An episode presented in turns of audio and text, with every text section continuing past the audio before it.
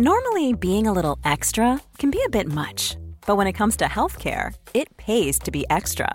And UnitedHealthcare makes it easy with Health Protector Guard fixed indemnity insurance plans. Underwritten by Golden Rule Insurance Company, they supplement your primary plan, helping you manage out-of-pocket costs without the usual requirements and restrictions like deductibles and enrollment periods. So when it comes to covering your medical bills, you can feel good about being a little extra. Visit U H one dot com to find the Health Protector Guard plan for you.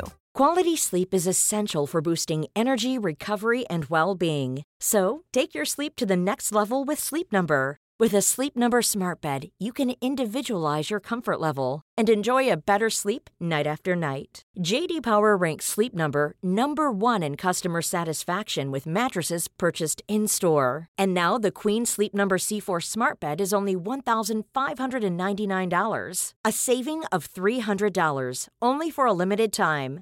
For J D Power twenty twenty-three award information, visit j d power dot com slash awards. Only at Sleep Number stores or sleep number dot com. As a mom, vegan of twenty years, and entrepreneur, I need a lot of energy. And I turned to Athletic Greens to help me out.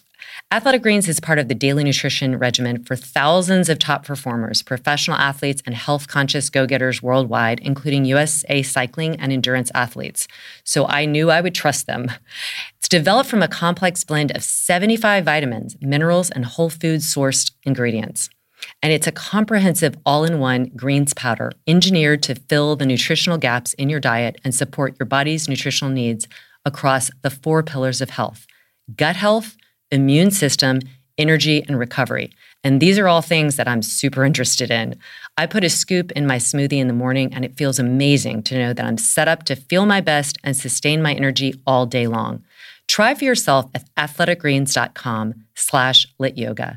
That's athletic greens dot com slash lit yoga. And get lit up.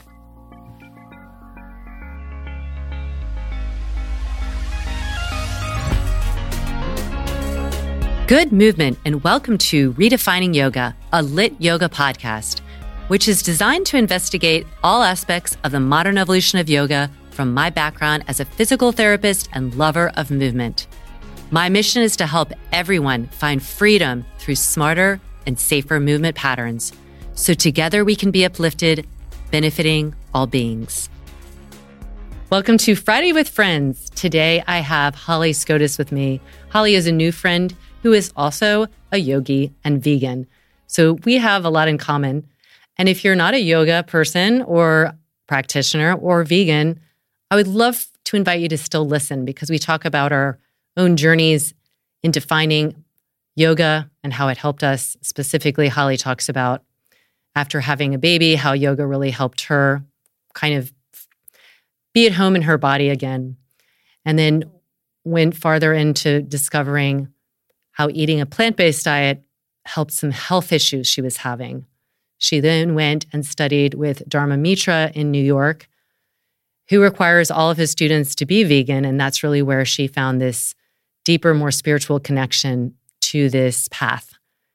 She is so lovely, so inviting, so non-judgmental, and really just such an inspiration. And I hope that you find inspiration um, from hearing her journey and talking about how yoga and veganism together have made her create this Yoga is Vegan project. So please listen up and enjoy my wonderful talk with Holly.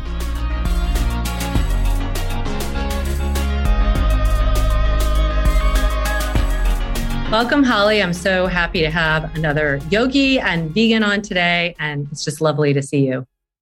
Oh, thank you, Laura. It's a pleasure to be on. I'm, you know, same, thrilled. Thank you. So let's launch right in with yoga first, and how you came into yoga. How did you discover it? How did it feel for you? How long ago was that? Oh, it was, it was when I was pregnant with my first daughter, who is now eighteen. So it was about nineteen years ago. And my first introduction was with a, to date myself, but a Rainbow, Rainbow Mars. Um, it's probably like a V H, not a V H S. It was probably like a D V D or something, but it was an at-home pregnancy, you know, video, which coincidentally she was vegan, which has nothing to do with this journey, but it's really interesting looking back at like who you come into contact with. But it, it started as a mommy and me and, you know, doing the pregnancy yoga, then doing mommy and me, making some friends who introduced me to this place called City Yoga in Hollywood. And that was amazing. And I had this great teacher who was really playful. And I think for me, connecting with a teacher who liked to play is why I fell in love with the practice.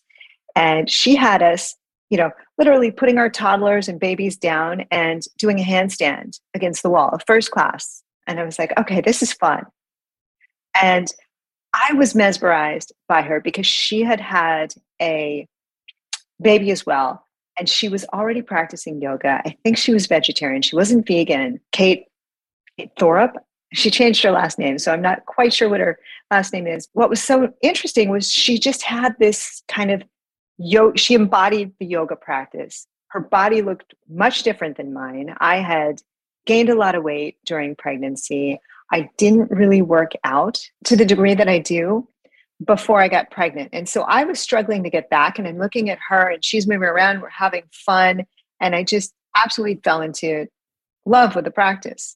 I then went on to practice at a studio. Well, no, that's not, I'm going to back up a little bit. So I ended up reading about yoga, reading light on yoga, starting to practice, you know, the Iyengar poses and read about just, you know, I almost want to say the folklore, because there is a lot of, you know, put your put your foot behind your head, it's going to cure a common cold kind of thing going on. But I really enjoyed the magical element of yoga. And so it was this element of like reconnecting to play, you know, seeing people are getting healthy, looking better, and just this mysticism and the magic about it. And so I ended up taking some classes. I think it was Anyasara first through a friend at a local studio, Black Dog Yoga in Sherman Oaks, where I ended up doing my first teacher training, and then meeting a bunch of amazing teachers um, and getting kind of into more of the handstandy type practices.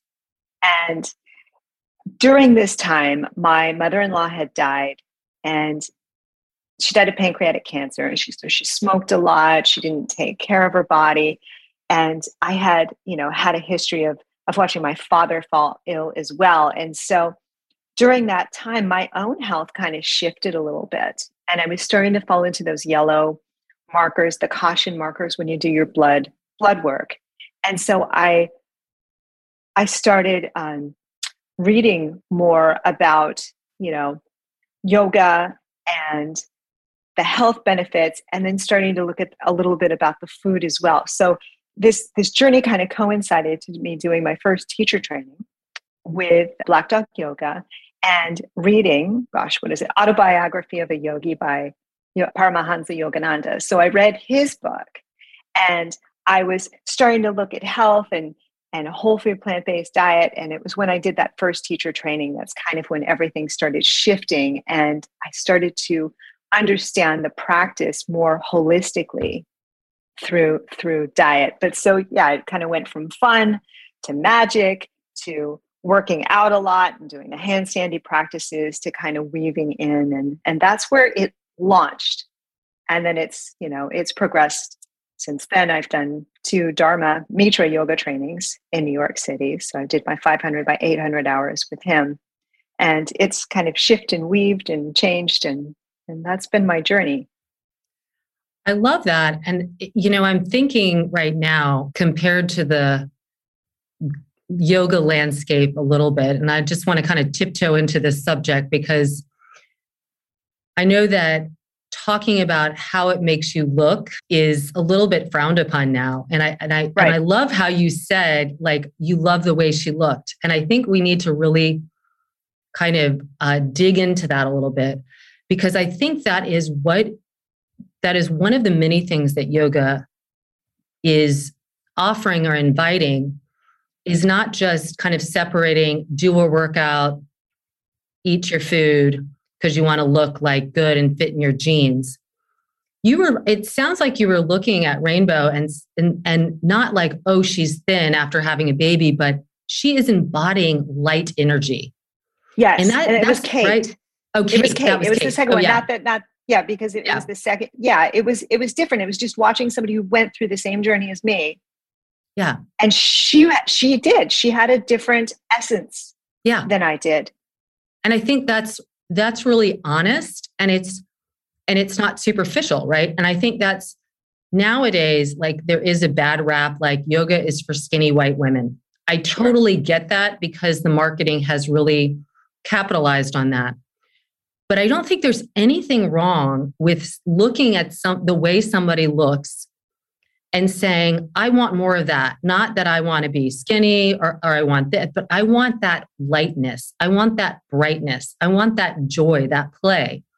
Because like children who play and are joyful, they're not thinking about what their body looks like, but they're embodying the energy that is there through yeah. their movement.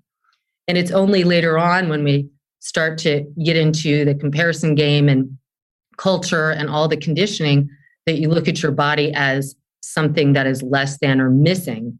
So I think this is a really interesting piece that, that is not talked about enough, that it is okay to desire to look like something if that something is more than just a superficial vision, but is more like this kind of energy, you know, lightness. And this is going to lead us on into the top of, topic of veganism, because I think it's similar. They really, there's a lot of cross section there. Yeah. I, I and I agree with you. It's, you know, it's funny. It's like, I go back to eighteen years ago and where I was and, and being honest about it, but it's, I am, it, as far as being vegan, I am a whole food, plant-based. I am, I am vegan for all reasons.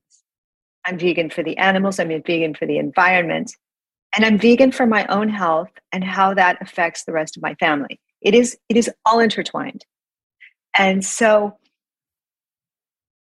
as, as somebody who had struggled with their weight as a kid, you know, it, constant, you know, it, I had gone through so many diets. And when I was able to start being conscious of the food and how, what, what it offers, what is, what is the lightness in that food? What is the value? What, you know, is it fuel? Is it junk?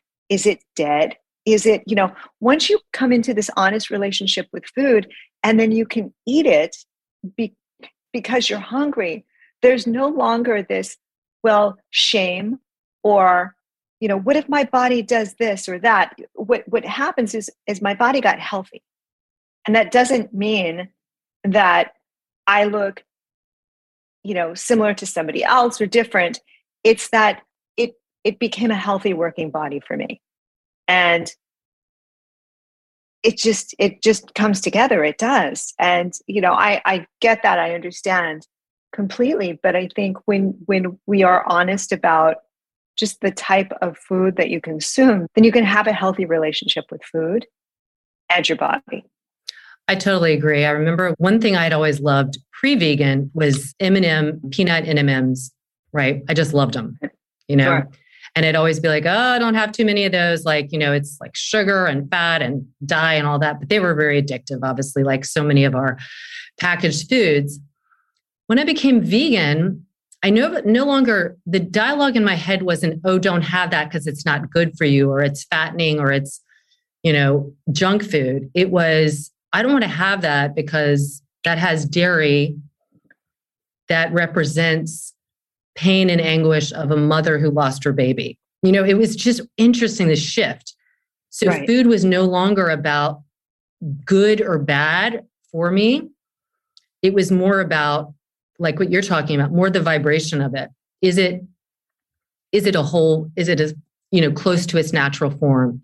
Was there suffering involved? You know, we're always going to, nothing's going to be perfect, but there's certainly choices right. that we can make that are obvious, you know, suffering versus non-suffering. And I think that's a thing that is not always also talked about in the vegan world, is it's, it's not a diet. It is, it is a way we fuel ourselves that is consistent with our philosophy and our core values. How do you explain that to people who don't understand and look at it like, oh, I could never be vegan. I could never eat vegan or be vegan because they, they talk about the food part of it. Right, right. Well, it's scary. Some, it was scary to me when I first started. I went vegetarian first. I didn't understand it. I think there is a lot of fear when you talk to other people that, well, if if I really think really hard about this food and I start to be honest with its history, then I'm I'm trapped. Like if I say I'm vegan, I'm vegan forever. And if I don't do it, then I can't go over to my aunt's house. Or, you know, if there's all this baggage, it becomes scary. And I think if we can just start to look at our food and, and journal it, that's what I tell, you know, people I'm working with. Just, I'm going to tell, you know, show you things that I eat, but I want you to just write down, write down what you eat, maybe once or twice in a week. And then start looking at those foods and start, start just Googling it. Like, are they inflammatory? How did they get there? Were they, were they once somebody, you know? And I think if you can start to really be, be honest with that relationship, but, and I know some vegans might get angry, but I love to give people space to, to get to where they need to be on their own time. Like, I don't want to be the moral police, and it doesn't, I, I don't think it does anyone any favors for me to say, okay, you're a bad person if you do this, or, or how could you, how, how could you make this mistake? Because we're humans, we make errors all the time. And if we can start to look at what we're doing, and this just isn't with food, this is with everything. How are we treating others? Just how are we treating others, period? And And what, what, what does, how does that then reflect in our own beings once we make the choice to consume it? I love that. I totally agree. I think everybody's on their own journey. I think it's Kathy Freston that talks about leaning in, and this idea that, you know, people are going to be able to lean into this idea of adding more vegan options, more vegan, you know, meal plans. And it doesn't have to be this like all or nothing, you know, because everybody, um, needs to, you know, like recalibrate. That takes time. That some people can do it overnight and some people can't. That doesn't mean, like you said, you're not good or bad or you deserve a medal. It's just, it's really, because if you do it in the way and your own timing, you're probably going to stick with it. And I think the reason you're vegan is really important, because I find that the people who do it because maybe because their health or because they lost weight or whatever, it's not as solid as a, as a very, as a value is. Not that taking yes. care of yourself isn't a value, but it needs to expand beyond that. And since you did first do it from your own health, can you kind of t- tell us a little bit about how that then, ex- you know, expanded beyond? Sure, sure. I, yeah, I went in a hundred percent for my health. I called myself ninety-five percent. Plant-based. And I did that for a good five years. And I think there were a bunch of reasons for it. I was scared. I was scared if I said, I'm going to do such a thing, then I will do it. That's just my personality. I don't say I'm going to do something and not complete it. So I had that fear. I, I find that even, even if I watch a film like Cowspiracy, like I have to refresh and watch an Earthlings, watch a Dominion, read, you know, my favorite book is, is Slaughterhouse. Have you read this one? Mm-hmm. I mean, it's, it's a hard book. It's favorite, favorite. It's like my favorite awful book to read, but it, it brings that, that vegan element into it. So for me at first, it was all about health. So I didn't have that same, my, my conscience wasn't attached to it. It just wasn't. And it was eating at me, and I would go through, you know, periods where it was like, okay, well, pizza once in a while is okay. And this was in the, the plant-based phase. And I started reading a little more, watching a little bit more, feeling, feeling like it wasn't right. Like I just needed to take that jump. And it was when I did my five hundred hours with Dharma Mitra, I was really, really fortunate to move. I was living in L A, moved to Connecticut, found some yogis at a studio I was teaching at who one of, one of the teachers was a Dharma Mitra student. And so she brought us to New York and we, we went to his master class, which was just crazy, crazy class, which I loved. And he always says a little tidbit about veganism, but I wanted to further my studies. I, I felt like I was lacking in the spiritual elements, uh, especially. And so I was looking at his training and that was the deal. If you were going to come and do the five hundred hour training, then you had to agree for the duration of the training to have a vegan diet. Like, and if you're not going to do it, then don't. And I thought, this is my teacher. And so, of course, he didn't say it was going to be the sattvic diet. It was, it was this whole other thing that became like, oh my gosh, I'm really learning about food.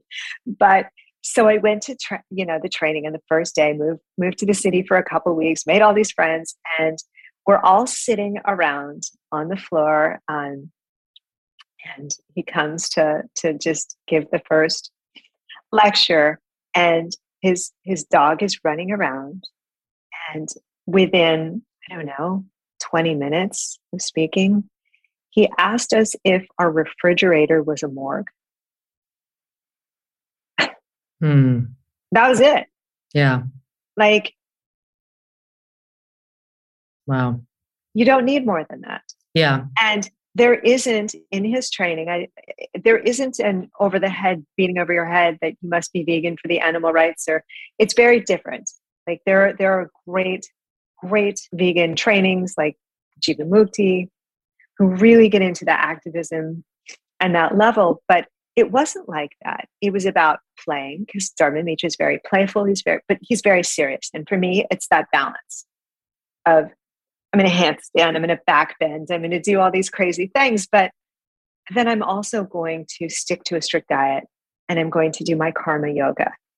And having that community and having three, I think it was three months where we did the, I think it was like ten day intensive, and then you go home for a little while and you come back. But while you were home, we had a specific sattvic diet, which was very bare bones, very pure food. Can you um, really, can you explain to people, because they're probably not going to know what a sattvic diet is. This is an Ayurveda principle, but yeah. Can you tell a little yeah. bit about yeah. And I th- I'll explain what was kind of in the diet, but it was, it was the sattvic diet. If you could think of this being, I like to look at it as being closer to light, right? Being closest to the, that inner essence that resides in all of us, that ultimate heart, you know, purity. That, that is a sattvic diet to me. And we, we didn't look at it in terms of Ayurveda. I think he was looking at sattvic more in terms of spiritual, mm-hmm. was my takeaway from the practice. But what that diet looked like was you're eating, there were certain vegetables, certain, there were no, I'll tell you what there wasn't. Okay. It was all vegan. It was all whole foods. It started with a like a lemon, lemon water and warm water in the morning. And there was a the Dharma smoothie, which is, you know, bananas and some sprouted almonds. So it starts introducing some sprouted nuts, some bananas, simple foods. So your lunch could be anything with grains and beans and veggies, everything steamed, nothing fried, no oils. It was, it was very either raw or steamed. So you're getting the most out of your nutrition, out of your plants. You're having green juices. There weren't mushrooms. I don't know if I just said that or not, but, and you could have potatoes, you could have a little nutritional yeast, something like that. But spices were, were not part of this, because spices and garlic and onions were not, and caffeine and alcohol, all different types of stimulants were, were not part of this diet. Because when you're doing your meditation practice, you want your mind to be clear. And so anything that was going to add to distraction was eliminated. So this focus of this practice, you know, during those three months where the, the diet, which of course consumed everything because you had to think about it three times, you know, three times a day, but it also included journaling. And the first thing we needed to journal on the I think it was the whole time was just ahimsa. And so I would wake up and write or meditate on him. So it was the first thing I hit. Just think about it. Think about what it does to not harm, cause suffering to any sentient being.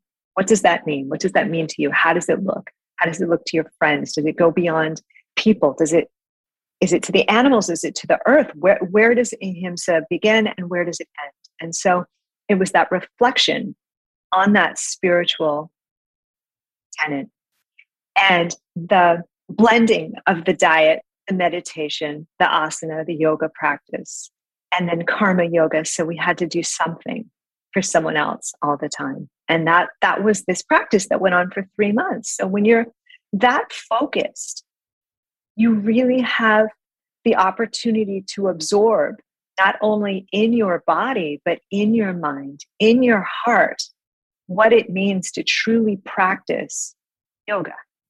And that's what shifted me to veganism. Wow. What a story. I wish everybody could have that opportunity. You know, it's almost like a full reset and uncovering the, the layers that have been added, you know, whether it's uh, family, culture, all the things. And you, it, it's, it's going to that, that sacred space. I believe all, all of us have, which is that we want, we want to be kind and we want people to be kind to us. And then really living that golden rule has to extend naturally outside of the circle of, of humans, of our fellow species. And we, you know, little kids get that, you know, we have to teach them that it's okay to eat an animal or it's okay to put an animal in a zoo. But naturally, if we were to interview them before we had conditioned them, they would think it was horrific. We have that in us and it's been programmed differently. And I, I love how you, I don't know if anybody listening caught it, but you talked about how you were plant-based and then you were vegan. And I really want to just have you mention what, what is the di- distinction, because vegan is not just a diet and plant-based is. That's how I would talk about it and add more layers. But it was very, yes. uh, you naturally did, said that. And I, I hope people heard that.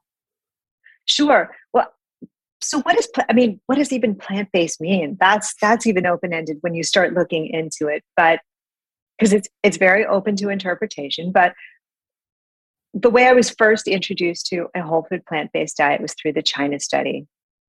Mm. So, and that was talking about food. What food are you eating? Well, it's plant-based and, and in that, and it was whole food plant-based. So that means you're, you're eating things that are plants and not animals, basically, but it's about what you're consuming. I'm plant-based. That's what I put into my mouth. It really didn't extend that far past a diet.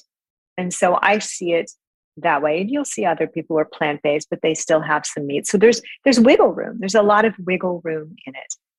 Veganism is, is very different. Although I understand the confusion in society now because of marketing, because we see the words vegan on products that we buy in the store to eat. So one might think they're vegan if they're just eating vegan food.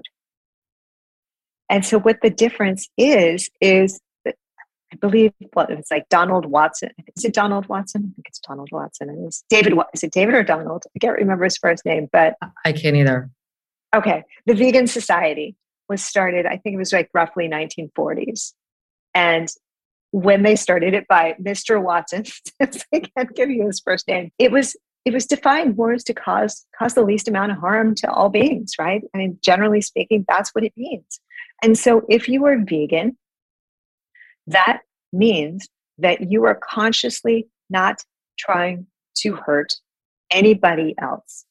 And that means human, animal, insect, uh, you know, sea animals, whatever it is, we're not trying to hurt other beings. And that extends beyond what we put into our mouth, but it also reflects in the actions that we take as far as what kind of, what kind of things do we buy? Do we stop using leather? Do we stop using wool? Do we stop, you know, uh, consuming anything that, that is aggressively hurting other beings? I mean, we all know that it's impossible to not to cause harm to any being at all, right? So, I mean, there are, I think Michelin now has, Michelin has t- tires that don't have animal parts in it, but they're everywhere. They're in envelopes. They're just absolutely in everywhere in the walls. So I think it's impossible to be completely harm-free, but in any opportunity where we can make a conscious decision as to how we can interact as consumers and, well, obviously not hurting animals as well, that's what veganism means. So it's an ethical choice. One is a food choice. One is an ethical choice. Beautiful. So let's talk about the big elephant in the room, and this is the name of your podcast, Yoga is Vegan. Why do you think so many people who practice yoga, their yoga teachers, are not vegan? I think a lot of them just don't know. If I look at my first yoga teacher, first of all, let's look at just yoga as it exists. Well, today I want to say pandemic and pre-pandemic, because yoga's kind of in a weird, everything's in a weird flux state now. But to most people, and including myself, my first introduction to yoga, well, it was a it was a D V D, but or it's a class. You're not going to hear about that in a class. So a lot of people get into yoga. It's it's more. It is often more of a physical practice. It can also be a meditative practice, but it is more physical or meditative than it is like spiritual necessarily. And so there's a lot of teacher trainings out there. A lot of people make a lot of money doing teacher trainings. And the philosophy is, to a certain degree, open to interpretation. So you may be a, te- a yoga student, just like I was, who went to this amazing, you know, studio and loved it. And I ended up going vegetarian my first day only because I had read an older book, The Autobiography of a Yogi. But prior to that, nobody had mentioned veganism has anything to do with yoga or diet. And in fact, in my training, when they talked about ahimsa, they understood ahimsa as to how you treat others, and the teachers in that program really only understood it from a human level. And I think it's conditioning. It's it's conditioning. I don't think someone is is wrong for for not being vegan and practicing yoga, but I do wonder if once you really dive into that philosophy and you start to be honest, right? Sattvic, tell the truth. If there isn't a little bit of being blind, if you're not at least understanding that the diet's off. Like, do you know what I mean? Like, it just, yeah, I do. I, I, I understand. Mm-hmm. When I, when I say yoga is vegan, it's, it, it's not like you better be vegan or you're terrible teacher and everything's awful. That's not it at all. It's like, what is the purest state of yoga union? What is that? Well, that's being united with all beings. That is love and compassion with all beings. And when you look at that ultimate philosophy, right, and you're in line with ahimsa, Dharma Mitra says there is no yoga without ahimsa, right? Otherwise it becomes gymnastics or physical practices, which I love too. But when we're getting into a spiritual, honest practice, if, if you're not connecting to that highest source, or at least understanding it's part of it, then I think we're missing part of yoga. And so if vegan, to be vegan means to cause the least amount of harm to all beings, and yoga is a practice where we are united with all being, beings, then yoga is vegan. Hmm. That's beautiful. What kind of um, feedback have you had from others, positive and negative? Yeah, well, I mean, it was actually great because I had an opportunity for a while. While this year I was spending a lot of time in Clubhouse, and I was lucky enough to have this Yoga is Vegan room that was in, at the time, this very popular uh, other group. And we, I had the opportunity to talk to so many people, especially people in India who look at this practice and will say, no, that's wrong, or it's right, or, you know, and debate it. and talk about it. It's not really debating about it. It's like, let's just be open and let's discuss it. Because at the end of the day, I'm not shaming you for not doing something. So I got a little bit of pushback and a little bit of open arms from the community, which I found was really interesting. So, you know, it's it's a it's a project where I think vegans all of a sudden feel like they have their own like Tula sort of, because, oh my gosh, other people get it, because I was, you know, I felt like this odd vegan in this yoga community and everybody thought I was crazy. So there's community for that, which is really, really nice. There have been a lot of people who've come in and just listened to what I talk about, what my guests talk about on the podcast, and just went, okay, I'm, I've shifted my, my diet to vegan now. I get it. So, you know, it's a little bit of everything. I think if I came out as somebody who was condemning others for not aligning with what I'm saying is true, I would get a lot more pushback. But since I'm trying to, to take it as an open space, like I'm trying to look at yoga and veganism and treat others like I treat my own children, mm-hmm. That's then lovely. Yeah, it just, I, I haven't, I haven't really had that a lot of negative um, feedback, because I think if I was making it about, you know, you have to eat this diet or you have to, you have to be this way or you're bad, then, then I would, I would get that. But it's not really the point. I don't expect everybody on their journey to come all the way to that destination. But I think it would be really lovely if, if teachers started looking in that direction, started shifting their own practice in that direction, started honoring when they're doing retreats, if they're not already, or teacher trainings, just get the meat out in these settings. Like just leave it out. Amen. So going back to the books you were talking about, because I'm sure some people might not have heard them. I'm not the books, the movies. And yes. You said you, you know, you need to see the Earthlings every once in a while. And for anyone who hasn't seen it, it is a almost unbearable movie. And I think it's really important to discuss why it is important to see that pain and suffering, because there's many people who are loving and kind and would never intentionally want to hurt animals. And they literally say, oh, I... I love my steak, but I can't watch that because I love animals too much. It's like a very oxymoronic kind of idea. And I understand it. It's like, that's too painful to watch.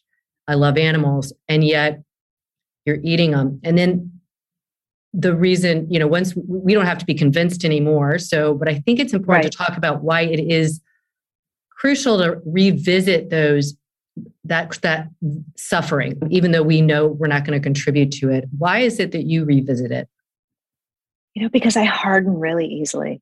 Mm-hmm. But I'm just, my, my upbringing allows me to block stuff out. And I feel like when I'm getting too comfortable as a vegan, but not, I don't know, not as empathetic as I should be, I need to sit down and go, right, this is why. Like it's, I'm, we're all at the point in my family, we just don't. But having those moments where, where you read and you just go, okay, this is really, there's important work to be done right now. And it's easy to go about your day or get just into what you're doing. But if you can, you can take the time and like sit back and just watch it and go, okay, all right. It's important that I keep the voice up. It's important that I talk. It's important that I maybe just show others or invite somebody over and just offer for a vegan meal, or, you know, take someone to an animal sanctuary. That's, I think that's where so much magic happens as well. But yeah, it's, it's kind of almost cracking open my heart that likes to solidify and armor itself, I guess, against that truth. So I have to just sit with it. Yeah. I think the pain of witnessing it becomes your purpose, you know, and it keeps you, it, yeah, it's just a reminder, you know, it's like, we have to find this balance of being paralyzed by the grief and the pain that we feel at the kind of un- unimaginable number of animals that are suffering. Just even as we're talking, we can't. We, if we thought about it all the time, it would. It could really make us just inert. But it is important at the same time to recognize there's still a lot of work to be done. There's lots of wonderful progress that has been made, but simultaneous to the progress, there's always a lot of pushback. We have gag rules that are in place. And for anybody that doesn't know, that's where you slaughterhouses and factory farms are making it illegal to have any of the what happens inside of them being documented. And you know, you wouldn't find that anywhere else. But when you know that there's pain and suffering, and that somebody's preventing you from bearing witness to it or just checking up on like limiting some of it, you know that's an issue. And that's um, being passed all, all around the world. And that just means that it's hidden even more. And so again, it's like we really just have to reveal the the ugliness so that we can all do do more about it. So it is, I think, you know, to your point, like I've been vegan twenty and a half years now. It's like, oh, it, I always want to have that ping of pain. And I'm will, of course, it's nothing compared to what the animals endure, but it really keeps, yeah, the mission alive, which is again, to alleviate suffering. And, and we want animals to live with respect and dignity and um, comfort in the way we want other humans to. Right. I, I mean, two things I just want to add, if I may.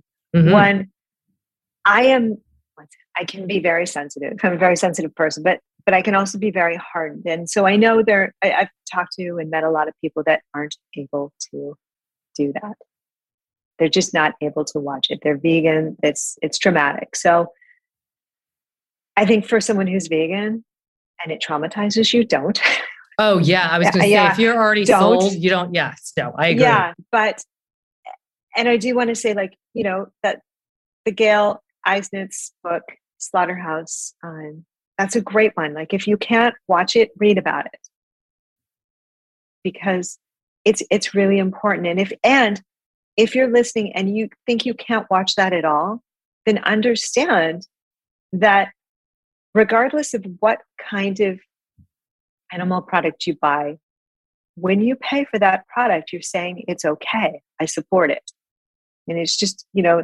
That, that you are connected to that. Mm-hmm. Yes. So tell me a little bit about the work you do now so that people can find out more about you and hear what you have to say, because you obviously have such a gift at um, inviting people into this exchange to learn more and to connect to their heart and their values. Sure. Thank you. So yeah, it's it's a karma project pretty much, and it's it separates into kind of two areas. One is I featured vegan yogis from around the world, and if you go to yoga is vegan dot com, the website, you'll see um, just vegans from all over sharing their story, you know, how they went vegan, why it connected to the practice of yoga, what how those two things became true, because my story is separate from your story, and everyone else has a different way into it and different lineages of yoga as well. Right? So one type of yoga may attract to veganism for a different reason than another. And so that's part of the project is, is just looking at the featured yogis and, and seeing where they are. And the other part is the podcast where we just t- I talk about this with, with others, you know, and we get into to depth about either not only their vegan story, but what they're do what they're doing now, and how they're, you know, how they're doing something fabulous in the vegan and yoga world. But that's that's where those two things lie. And yeah, it's just the general idea that if I can get enough people to keep sharing, then that becomes, you know, something for someone else to look at, so that they can find the inspiration. Somebody else's story is going to connect to another person, or you can use it. A lot of people find teachers that way. They go, oh, I'm kind of into it. You know, what kind of style of yoga are that? What are the lineage? There are a few lineages that are, are more vegan forward than others, and and just finding that perfect fit. But it's just all about kind of uniting yoga and veganism together, and and hoping we can blossom this into to a bigger force, because there there's so many vegans.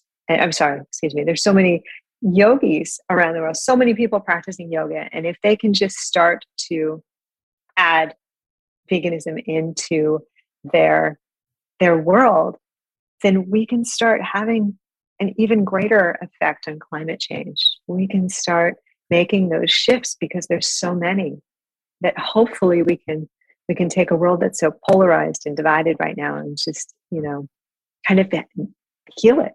That's what we need. Hmm. Amen. I can't really top that. Well, thank you so much, Holly. So everybody check out Holly's work.